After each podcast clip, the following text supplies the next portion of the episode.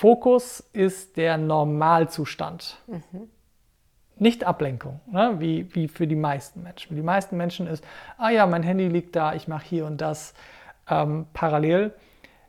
Und Cal Newport dreht das um. Er sagt, Fokus ist der Normalzustand. Und das, das finde ich richtig gut. Und ich versuche auch meinen Mitarbeitern so viel ununterbrochene Zeit zu geben wie möglich. Wir haben genau am Anfang und am Ende der Woche ein Meeting und der Rest ist Do mhm. Your Deep Work. Mhm. Herzlich willkommen bei Distress You, dem Podcast für mehr Stresskompetenz im Arbeitsalltag. Für alle, die nach neuen Strategien zur Stressbewältigung suchen. Schön, dass du heute mit dabei bist. Ich bin Nadine Kutz und als Organisationspsychologin begleite ich Menschen in Unternehmen beim Nutzen ihrer Ressourcen und auf ihrem Weg in einen stressfreieren Arbeitsalltag. Und hier im Podcast spreche ich mit Menschen, die mich mit ihrer Arbeit besonders inspirieren.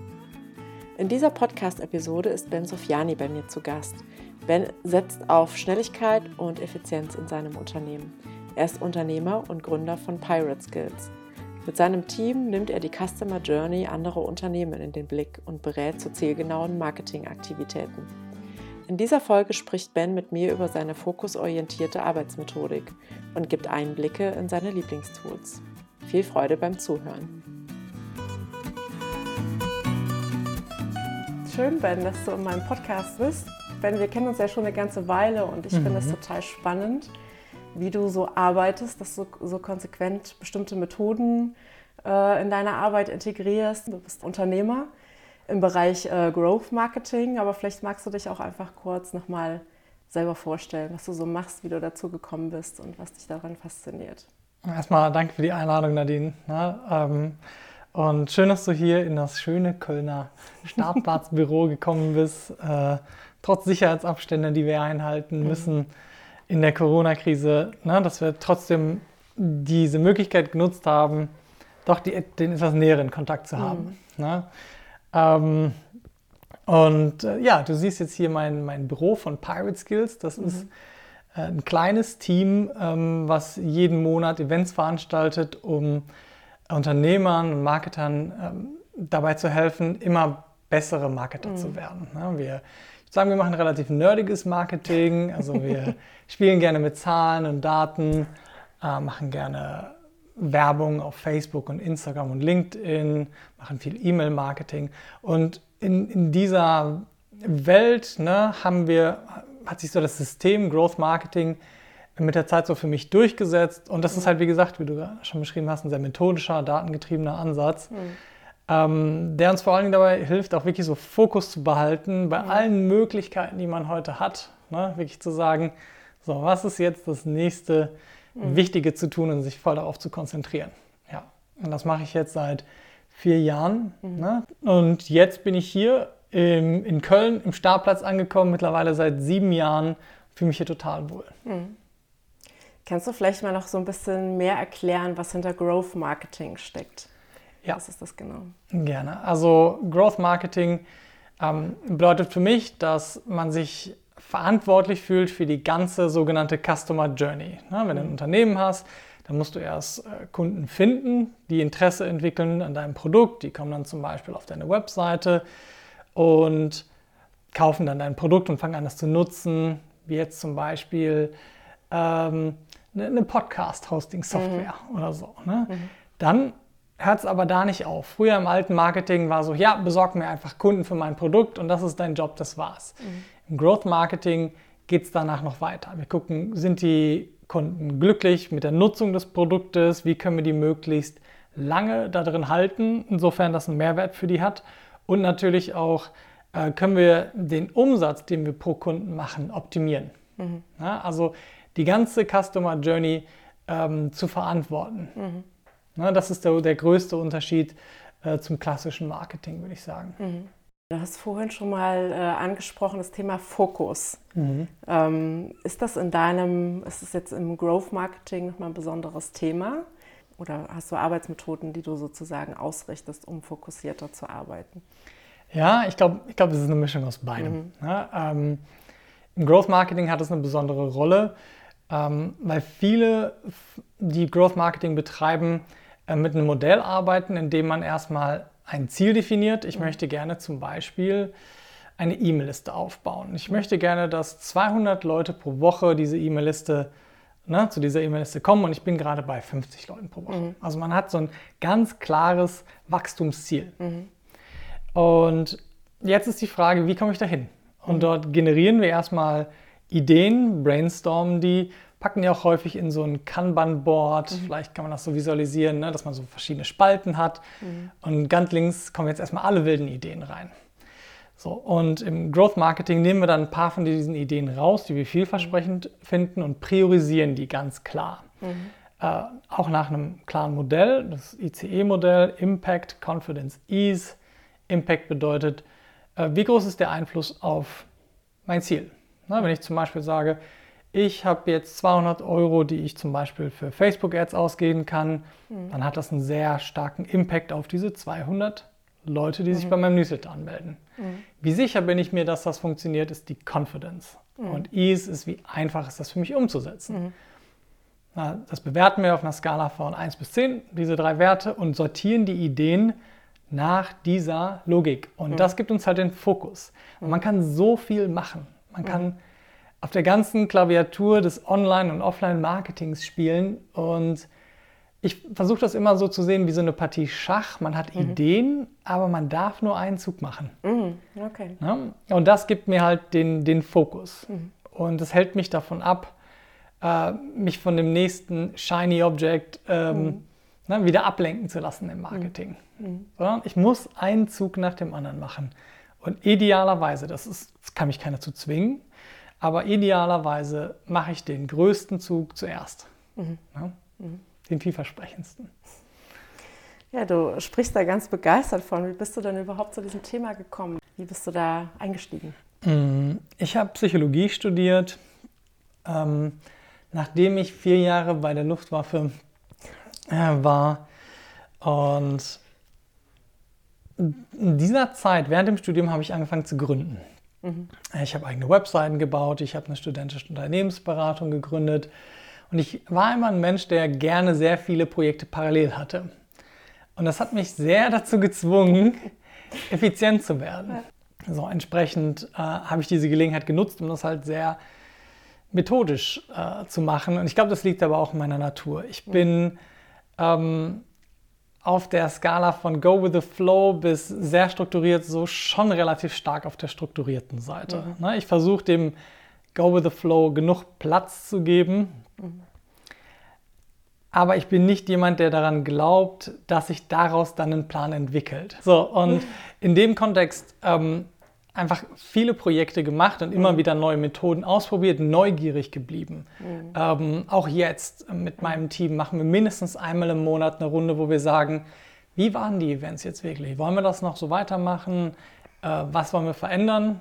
Sagen wir mal, was war gut, was war nicht so gut, was wollen wir ändern? Mhm.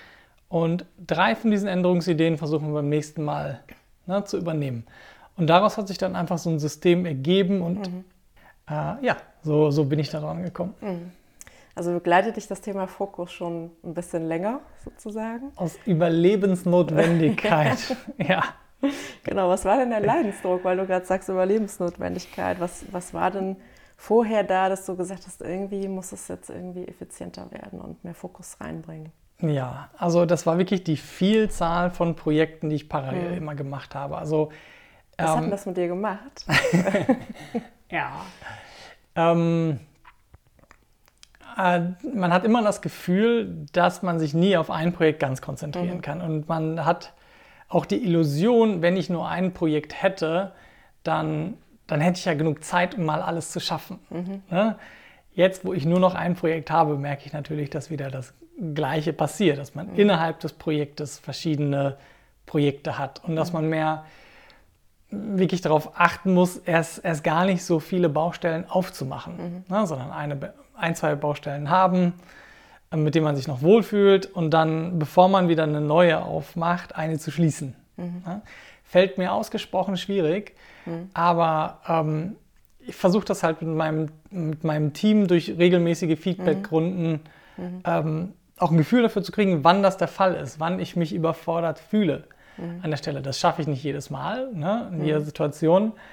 Äh, aber ich glaube, man kann, man kann da wirklich daran arbeiten, dass man das Systematische an sich selber erkennt. Ne? Wie machst du das?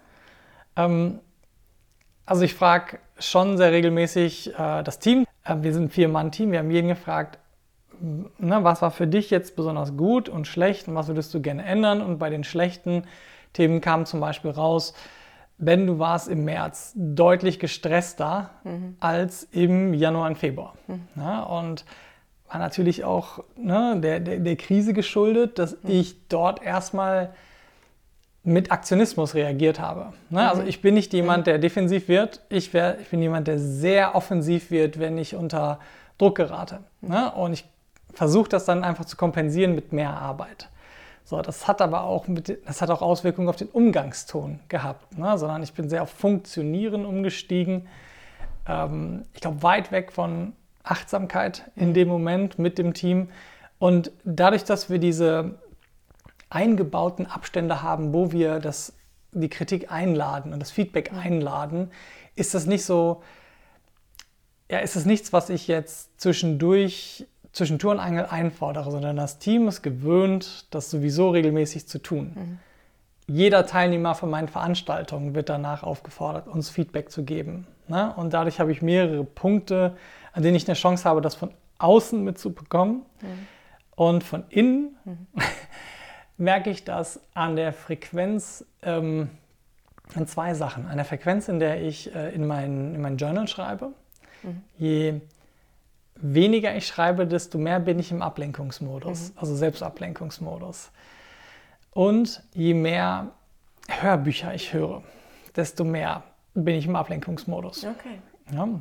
Also erstmal der, der, Ablenkungsmodus ist, wenn ich quasi versuche, wenn man ruhig ist und mhm. die so dann so die Emotionen oder Gedanken auf einen einströmen, wenn man die einfach versucht, durch andere Töne zu übertönen. Mhm. Na, zum Beispiel durch ein Hörbuch. Mhm. Na, ich habe in den letzten Jahren, also ich höre bestimmt 30 Stunden Hörbuch im Monat. Wow. So im Schnitt. Okay. So im Schnitt. Ohne Und Ablenkung oder mit Ablenkung? Das würde ich sagen, ist, ist im Nicht-Ablenkungsmodus. Okay. Im Ablenkungsmodus merke ich dann, wenn das dann über 50 geht. Ja, okay. Also locker okay. 50 bis 80, so in der Region, da merke ich, wenn, wovon möchtest du gerne ablenken? Warum lässt du dir keinen Moment Atempause, mhm. um in Ruhe zu denken? Mhm. Ne? Zum Beispiel. Mhm. Und wenn ich, ja, und das sind halt so für mich die Signale, dass wenn der innere Druck, wenn es ruhig wird, zu, zu stark wird. Mhm. Ne? Mhm. Und wenn ich dann in dem Funktionieren-Modus bin, dann merke ich, no, I don't care, ich will mhm. einfach, ne, ich muss jetzt erstmal weiter funktionieren, dann ne, übertöne ich das. Äh, während in Phasen, wo wo ich achtsamer bin, ne, mhm. wo ich merke, dass es mir besser geht, wo die äh, Do Stressdosis einfach, mhm. glaube ich, angemessener ist, wo es mehr Eustress als Distress ist, mhm. ähm, dass ich das dann einfach zulasse ne, und dann halt auch die, die Themen verarbeite. Ne? Mhm. Ja, und als Unternehmer und Familienvater mhm. ne, muss man überhaupt erstmal den Ruhepol finden, mhm. in dem man wieder zurück in diese Phase kommen kann. Und wie findest du den? Ja, schau dich mal hier in diesem Büro um. Na, ne? also machen wir das mal für die Zuhörer mit. Ja. Ich glaube, einer der wichtigsten Elemente ist hier dieser wunderbar nachgemachte Eames Chair, mhm. na, ne? der für mich so ein Ort der Ruhe auch symbolisch war, der für mich mhm. immer ein wichtiger Stuhl, ein Stuhl, ein ganz bequemer Sessel, auf dem man die Füße hochlegen kann, mit einem Beistelltisch, wo ein Buch liegt. So das. Das zweite ist Licht für mich mhm. hier in diesem Raum. Ich bin ein absoluter Lichtmensch. Ich mhm. mag kein direktes Licht. Du siehst hier fast gar kein direktes mhm. Licht. Ich mag es, dass ich den Lichtton so einstellen kann, wie ich das mag. Ähm, und dann ähm, habe ich hier auf dieser Seite meine kleine Bibliothek. Und mhm. jedes Buch, was hier steht, ist für mich vor allen Dingen ein Anker und eine Erinnerung an ähm, an, an, wichtige Lektionen, die ich gelernt habe, privat und geschäftlich. Unten rechts siehst du zum Beispiel die, äh, meine private Sammlung. Und da ist ein Buch, was mich in Krisenzeiten am meisten begleitet. Äh, und das ist A Guide to the Good Life. Mhm. Das ist ein Buch über ne, äh, die griechischen Stoiker und deren Philosophie. Und es ist ein sehr praktisches Handbuch, mhm. wie man die stoische Philosophie auf sein Leben anwenden kann. Mhm. Und ich finde, die haben das Thema Achtsamkeit vor 2.000, 3.000 Jahren richtig gut verstanden. Mhm. Ne? Äh, und bieten auch Unternehmertypen wie mir viel annehmbare Sachen. Ne? Mhm. Also ich sagen, viele der Unternehmer tun sich ein bisschen schwer mit den etwas esoterischeren Ansätzen mhm. zur Achtsamkeit. Meditation ist noch auf der Grenze zu, ist okay, mhm. aber Yoga ist vielen schon zu weit. Ja? Ähm, reden wir jetzt mal von den Männern. Ja? Mhm. Äh, aber zum Beispiel beobachte ich ganz viele andere Unternehmer, die auch auf dieses stoische Thema, diese Philosophie abfahren. Und dieses Buch ist wunderbar. Und ich habe das da stehen als Reminder. Und direkt daneben ist das Buch Siddhartha. Äh, das ist, war ganz lange von Hermann Hesse, mein Lieblingsbuch. Da gibt es eine Stelle, wo, also es ist die Geschichte von, aus der westlichen Perspektive beschrieben, von dem Aufwachsen von Buddha. Mhm. Ne? Und an einer Stelle landet er in der Stadt und wird selber Unternehmer. Mhm. Und verliert sich auch in diesem Unternehmertum total, in der Suche nach Geld, mit einer Konkubine und so. Und, und später löst er sich aus dieser Situation, indem er halt für sich so erkennt, ah, das ist hier auch nur Samsara, das ist einfach nur ein Spiel, was hier gespielt wird. Und aus dieser Perspektive ist er noch ein viel besserer Unternehmer. Mhm. Er gibt das dann aber später ab, gibt sein ganzes Geld ab, geht wieder zurück in den Wald. Ne? Und das ist zum Beispiel ein anderer Anker, den ich mir hier ganz bewusst in diesen Raum gesetzt mhm. habe. Ne? Ja, so versuche ich das äh, hier zu tun zumindest. Wie schätzt du denn in dem Zusammenhang die Achtsamkeit ein? Also Achtsamkeit hilft mir in diesem Prozess am meisten, um Empathie für meinen Kunden mhm. äh, zu behalten. Dass ich nicht in meinem ne, selbstzentrierten Produktfokus einfach nur bin, ähm, sondern achtsam auf die Bedürfnisse meiner Zielgruppe achte. Ne? Das sind ja einfach Menschen mit echten Bedürfnissen und die Sensibilität dafür bekomme ich halt durch Achtsamkeit. Mhm. Ne, in meinen Augen zumindest. Und natürlich, was die persönlichen Kompetenzen betreffen, ist das natürlich äh, ein, ein Killer-Feature, möchte ich mal fast behaupten, ne, mhm. ne, in, der, in der modernen Arbeitswelt. Ich merke immer wieder, wie wertvoll es ist, wenn ich es verliere. Ne? Mhm. Gerade in einem Startup gibt es immer mehr zu tun, als man schaffen kann. Ich denke in einem großen Unternehmen auch. Mhm. Es gibt immer mehr zu tun, als man schaffen kann. Aber dass irgendwie klar ist, deine Kernarbeit ist schaffbar. Und du kommst regelmäßig zu diesem Punkt an, wo du dich fragen kannst, was kann ich jetzt eigentlich tun? Wo, dieser Moment, wo man mhm. überhaupt erstmal achtsam wird. Ne? Das zu bemerken. Wie, genau, wenn man mhm. zur Ruhe kommt. wenn du im mhm. Work Hustle bist, kriegst du das nicht mit ob du gerade achtsam bist oder nicht. Erst dann hilft die Achtsamkeit, um es mitzukriegen, dass du im ja, Workassel bist. Das, so ja, oder so rum. Ja, sehr guter Punkt. Sehr guter Punkt. Ja. Ähm, aber es zu schaffen, dass man, dass man zufrieden ist mit dem, was man geschafft hat, auch wenn die Liste nicht abgeschlossen ist. Was glaubst du denn, was sind das für Erfolgsfaktoren, die dahin führen? Also, ähm, ja. weil das ist, mhm. wenn man den Kreis jetzt wieder schließt, ja auch irgendwie ein Fokusthema wieder. Ne? Also zu gucken, was ist schaffbar. Okay. Und dann muss ich ja auch Dinge sein lassen mhm. dafür, damit ich mich wieder konzentriere auf das, was jetzt wirklich wichtig ist. Ja. Und was, was sind so Faktoren, die das unterstützen, dass okay. ich das erkenne? Hier der Kontext, du fragst gerade einen sehr strukturierten Menschen und das ist wahrscheinlich eher ähm, ein Hinweis für Leute, die ähnlich ticken, die nicht ganz go with the flow sind. Also ich glaube, dass es ähm, extrem hilft, sich klar zu machen, welche Schritte man jetzt in seinen Aufgaben tun muss. Mhm. Und dass man seine, seine Ziele, die man hat, relativ klar, feingliedrig aufteilt in, das sind Milestones, die ich erreichen muss und diese Punkte führen mich dahin, um diese Milestones zu erreichen. Und das machen wir als Team, bereitet jeder quasi seine, die Kernsachen, die er die Woche schaffen möchte, vor und zeigt die auch dem Team. Mhm und fragt auch, seht ihr das, dass das das Wichtigste ist, an dem gerade mhm. zu arbeiten ist. Mhm. Ja? Und dort dann Sachen rauszustreichen, wo man, wo man direkt schon sieht, ah, das ist nicht realistisch, dass das die Woche passt. Und zu sagen, bitte pack das in eine Upcoming-Liste. Ne? Und das sind die, die du auf jeden Fall schaffen willst. Wenn du die schaffst, und dann kannst du ja gerne noch was holen aus der Upcoming-Liste. Aber dass man eine schaffbare Woche hat. Ne? In der Arbeitszeit, die dir gegeben ist. Und wenn du dann bei Stars, ich bin ja dankbar dafür, wenn meine Mitarbeiter eine Schippe oben drauflegen. Ne? Gar keine Frage, aber nicht komplett auf Kosten der, ne, der Ruhe ne, Mhm. und der Energie, die, mit, der man, mit der man haushalten muss. Also das wäre der erste Punkt, wirklich klar für sich zu definieren, welche Schritte muss ich tun, um irgendwo hinzukommen. Und ein zweiter Punkt sind Checklisten für mich. Gott! Ihr müsst es unsere Marketing-Checkliste für jeden Monat sehen. Die ist der Hammer, aber die sorgt einfach dafür, dass wir nicht alles uns nochmal neu überlegen müssen, jeden Monat, jeden Monat, sondern wir gucken auf die Liste und eigentlich geht es bei uns nur noch darum, diese Checkliste zu optimieren. Ja, und mindestens, das haben Christina und ich übrigens heute gerade eben gemacht. Ja, wir sind über diese Liste gegangen und haben gesagt, was war unnötig? Und was war besonders gut? Und lass uns mehr von dem machen, was besonders gut war. Und lass uns doch bitte mal drei Punkte rausschmeißen, die nicht mehr da drauf gehört.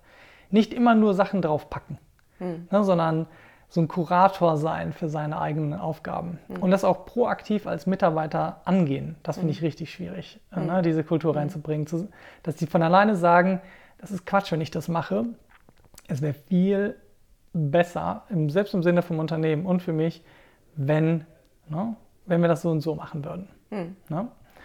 Ja, also diese beiden Teile, die sind für mich total wichtig. Also du sprichst ja gerade davon, dass es sozusagen alles sehr viel in der Interaktion passiert. Also in Abstimmung im Team. So, welche Empfehlungen hättest du denn für Menschen, die jetzt nicht die Möglichkeit haben, sich so im Team abzustimmen? Wie kriegen die denn für sich diesen Fokus hin? Manche, also es gibt noch Unternehmen, die so kein Projektmanagement-Tool haben oder so. Das wäre für mich das Erste, ähm, was ich einführen würde. Ja, dass man äh, einen Ort hat, wo man sieht, was man überhaupt alles auf den Schultern trägt an Aufgaben. Wir haben zur Übersicht auch nochmal immer eine, eine Accountability Chart, nennen wir das wo, das, wo die Rollen des Teams drauf sind. Und Teammitglieder haben durchaus mehrere Rollen. Ähm, na, der Matthias macht zum Beispiel Sales und Design, sehr unterschiedliche Themen. Das sind zwei Rollen. Und dort ist ganz klar, was, was so die drei Top-Verantwortungsbereiche sind innerhalb dieser Rolle. Ne? Du bist da und da und dafür verantwortlich. So, und wenn ich jetzt mit einer neuen Aufgabe zu ihm komme, dann hat er immer so im Hinterblick, ja, passt das überhaupt zu dem, was ich hier tun soll? Ja? Und ähm, das ist der, eine Teil. Und das andere ist seine wöchentliche To-Do-Liste. Und wenn ich mit einer neuen Idee komme, was oft passiert, ne, dann guck ich sel merke ich selber schon, dass ich auf seine To-Do-Liste gucke und sage, will ich ihm die wirklich geben? Weil ich sehe, wie er seine Aufgaben schon priorisiert hat. Und was ich jetzt einem Mitarbeiter von einem größeren Unternehmen empfehlen würde, ist, eine, selbst wenn es ein Blatt Papier ist, aufzuzeichnen, das sind die wichtigsten Projekte oder Teilprojekte, an denen ich gerade arbeite. Und wenn ein neuer Auftrag kommt, dieses Blatt vorzuhalten und zu sagen, ist das wichtiger als diese drei, vier Top-Projekte, die ich jetzt gerade habe? Wenn ja, her damit. Wenn nein, packe ich das gerne hier unten auf meine Liste drauf und bei unserem nächsten Meeting reden wir über Prioritäten. So dieses es, es sich selbst leicht machen, Nein zu sagen, indem man mal wirklich auf dem Schirm hat, was man alles auf den Schultern trägt. Und dass das nicht so ein diffuser äh, Wust von Aufgaben ist. Ne? Das, das hilft mir sehr gut. Ein Buch, was mich dabei begleitet hat, ist Getting Things Done von David Allen. Vielleicht ist das schon mal begegnet. Ne?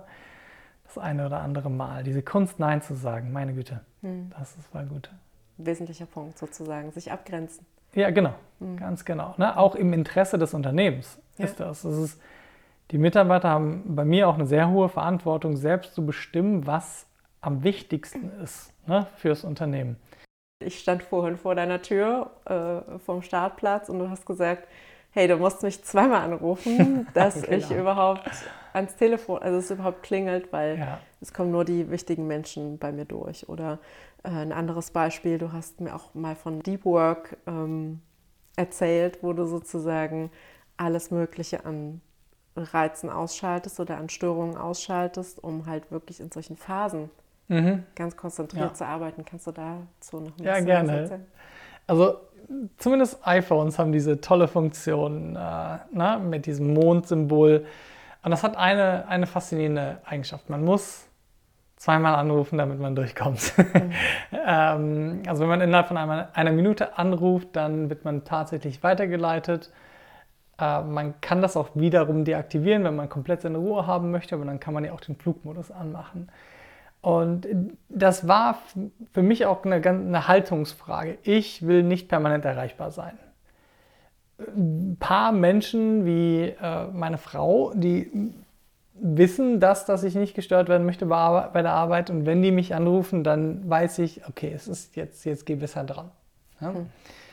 Ähm, aber dass alle um mich herum, vor allen Dingen auch meine Kunden, es gewöhnt sind, dass ich sie zurückrufe oder sie eher auf asynchrone Kommunikationsmittel ne, zu verschieben, zum Beispiel WhatsApp. Ich habe mit sehr vielen Kunden, ich würde sagen mit über der Hälfte, äh, WhatsApp-Gruppen. Ich habe WhatsApp for Business ne, und WhatsApp privat, das kann man trennen. Ähm, und diese asynchrone Kommunikation signalisiert sofort, ich muss hier nicht jede Minute meine E-Mails checken. Äh, ich mache meine E-Mails auch nur einmal am Tag. Äh, manchmal zweimal, einmal gucke ich morgens drüber, ob irgendwie Notfall ist, aber eher am Nachmittag ähm, verarbeite ich E-Mails, äh, um, um nicht auf die Agenda von anderen Leuten zu kommen. Ich habe meine eigene Agenda. So, und immer wenn was Neues reinkommt, muss das zuerst auf meine Liste, ne, die ich habe für die Woche, mit den Top-Dingern, die darauf stehen, konkurrieren. Mhm. Äh, um, mich, um mich davon abzuhalten, einfach direkt immer, ah ja, andere wollen was von mir und ich reagiere da direkt drauf. Mhm. So, und Anrufen und synchrone Kommunikation finde ich in, dem, in der Weise halt, ganz schwierig. Ja.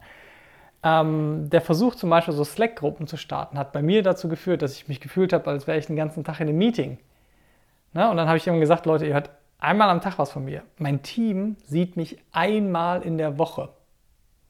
Ich will nicht öfter kommunizieren müssen. Mhm. Ne? Alles, alles dazwischen kann gerne über, ne, über so eine Slack-Gruppe oder so stattfinden und dann reagiere ich da auch ab und zu, aber die wissen alle, die kriegen da von mir keine Sofort-Antworten. Mhm. Ja, löst das selbstverantwortlich. Ähm, Deep Work hast du gerade noch erwähnt. Ne? Äh, das ist ein Buch von Cal Newport, ähm, eine Antwort auf sein erstes Buch. Und das erste Buch hieß So Good They Can't Ignore You. Kannst dir vorstellen, dass der Titel mhm. äh, mich angesprochen hat. Mhm. Äh, das hat quasi die Hypothese aufgestellt, don't follow your passion, sondern mach etwas, worin du wirklich gut werden möchtest und wickel da drin Passion und Freiheiten. Und dann mhm. bekommst du tatsächlich all die Sachen, die du möchtest, die du dir vorher eingeredet hast, die du bekommst durch Follow Your Passion. Das ist seine Hypothese. Mhm. Ja? Werde in etwas sehr gut, dann bist du äh, unentbehrlich und dir werden sehr viele Freiheiten gegeben. Und durch das Gutsein in dem, was du tust, durch den Mastery-Aspekt und durch die Freiheit, die du mhm. bekommst, hast du Passion. Mhm. So, ne? und Sinn in dem, was du tust. Und das zweite Buch, Deep Work, war, okay, wie werde ich denn so gut? Mhm. So good they can't ignore you. Mhm. Er ähm, ist ein sehr, sehr anti-Social-Media-Mensch. Ne? Also er, er, Cal Newport kommuniziert sehr klar, was für negative Wirkungen Push-Notification auf uns haben und überhaupt Ablenkung. Er sagt, äh, und das versucht zu befolgen, dass das Fokus ist der Normalzustand. Mhm. Nicht Ablenkung, ne? wie, wie für die meisten Menschen. Für die meisten Menschen ist, ah ja, mein Handy liegt da, ich mache hier und das ähm, parallel. Das ist normal. Mhm. So, und dann nehmen sie sich Zeit für Fokus. Und Cal Newport dreht das um. Er sagt, Fokus ist der Normalzustand. Und ab und zu nimmst du dir Zeit, bewusste Zeit, um mal auf Facebook zu gehen und da was zu gucken. Aber da ist ein Zeitfenster und wenn das vorbei ist, hast du morgen wieder Zeit für Facebook. Mhm. Ne? Und das, das finde ich richtig gut. Und ich versuche auch meinen Mitarbeitern so viel ununterbrochene Zeit zu geben, wie möglich. Wir haben genau am Anfang und am Ende der Woche ein Meeting und der Rest ist do mhm. your deep work. Mhm. Na, wir lassen dich in Ruhe, wenn du Hilfe brauchst, Slack-Channel. Ne? Wie schnell erwartest du denn eine Reaktion auf deine Anfragen über Slack oder Ein Tag. Okay. Keine Stunden. Das will ich nicht. Die kriegen das von mir nicht, ich will das von denen nicht. Mhm. Ähm, wenn wir zeitsensible Sachen haben, wie zum Beispiel ein Angebot, was rausgehen muss oder eine Deadline, die läuft, dann nutzen wir tatsächlich Telefonieren, mhm. synchrone mhm. Kommunikation. Mhm. Ja? Aber das findet so viermal die Woche statt, nicht viermal oder zehnmal am Tag. Mhm. Ja. An dieser Stelle unterbrechen wir unser Gespräch. Krisen und schnelle Veränderungen am Markt haben zur Folge, dass wir dauerhaft mit Unsicherheit, Komplexität und Schnelligkeit umgehen müssen. Ben hat hier gezeigt, wie wir mit der richtigen Methodik mehr Klarheit in unsere Aufgaben im Job und in unser Handeln bringen können und so ein Gefühl von Schaffbarkeit entwickeln. Hast du schon eine Idee, wie du an deinem Arbeitsplatz für mehr Überblick sorgen kannst? Lass mich doch gerne wissen, was dir dabei hilft. Übrigens behandle ich jeden Monat auf meinen Social-Media-Kanälen ein aktuelles Thema. Wenn du magst, lass mir doch dort gerne deine Gedanken da. Meine aktuelle Podcast-Episode kannst du auch ganz bequem per Mail in dein Postfach erhalten. Alle Links und Möglichkeiten findest du in den Show Notes. Genau wie den Link zur Website von Pirate Skills und Bens Profil. Im nächsten Teil sprechen Ben und ich über den High-Performance-Modus, in dem viele von uns ja auch gerne arbeiten. Wie wir dabei nicht in den Burnout rutschen und trotzdem Spaß behalten, nehmen wir gemeinsam unter die Lupe. Hier kannst du gespannt bleiben. Bald gibt es von mir auch ein neues Angebot für Führungskräfte. Ich freue mich sehr, dass du heute reingehört hast in diese Folge und natürlich auch, wenn du beim nächsten Mal wieder mit dabei bist bei De-Stress You, dem Podcast für mehr Stresskompetenz im Arbeitsalltag.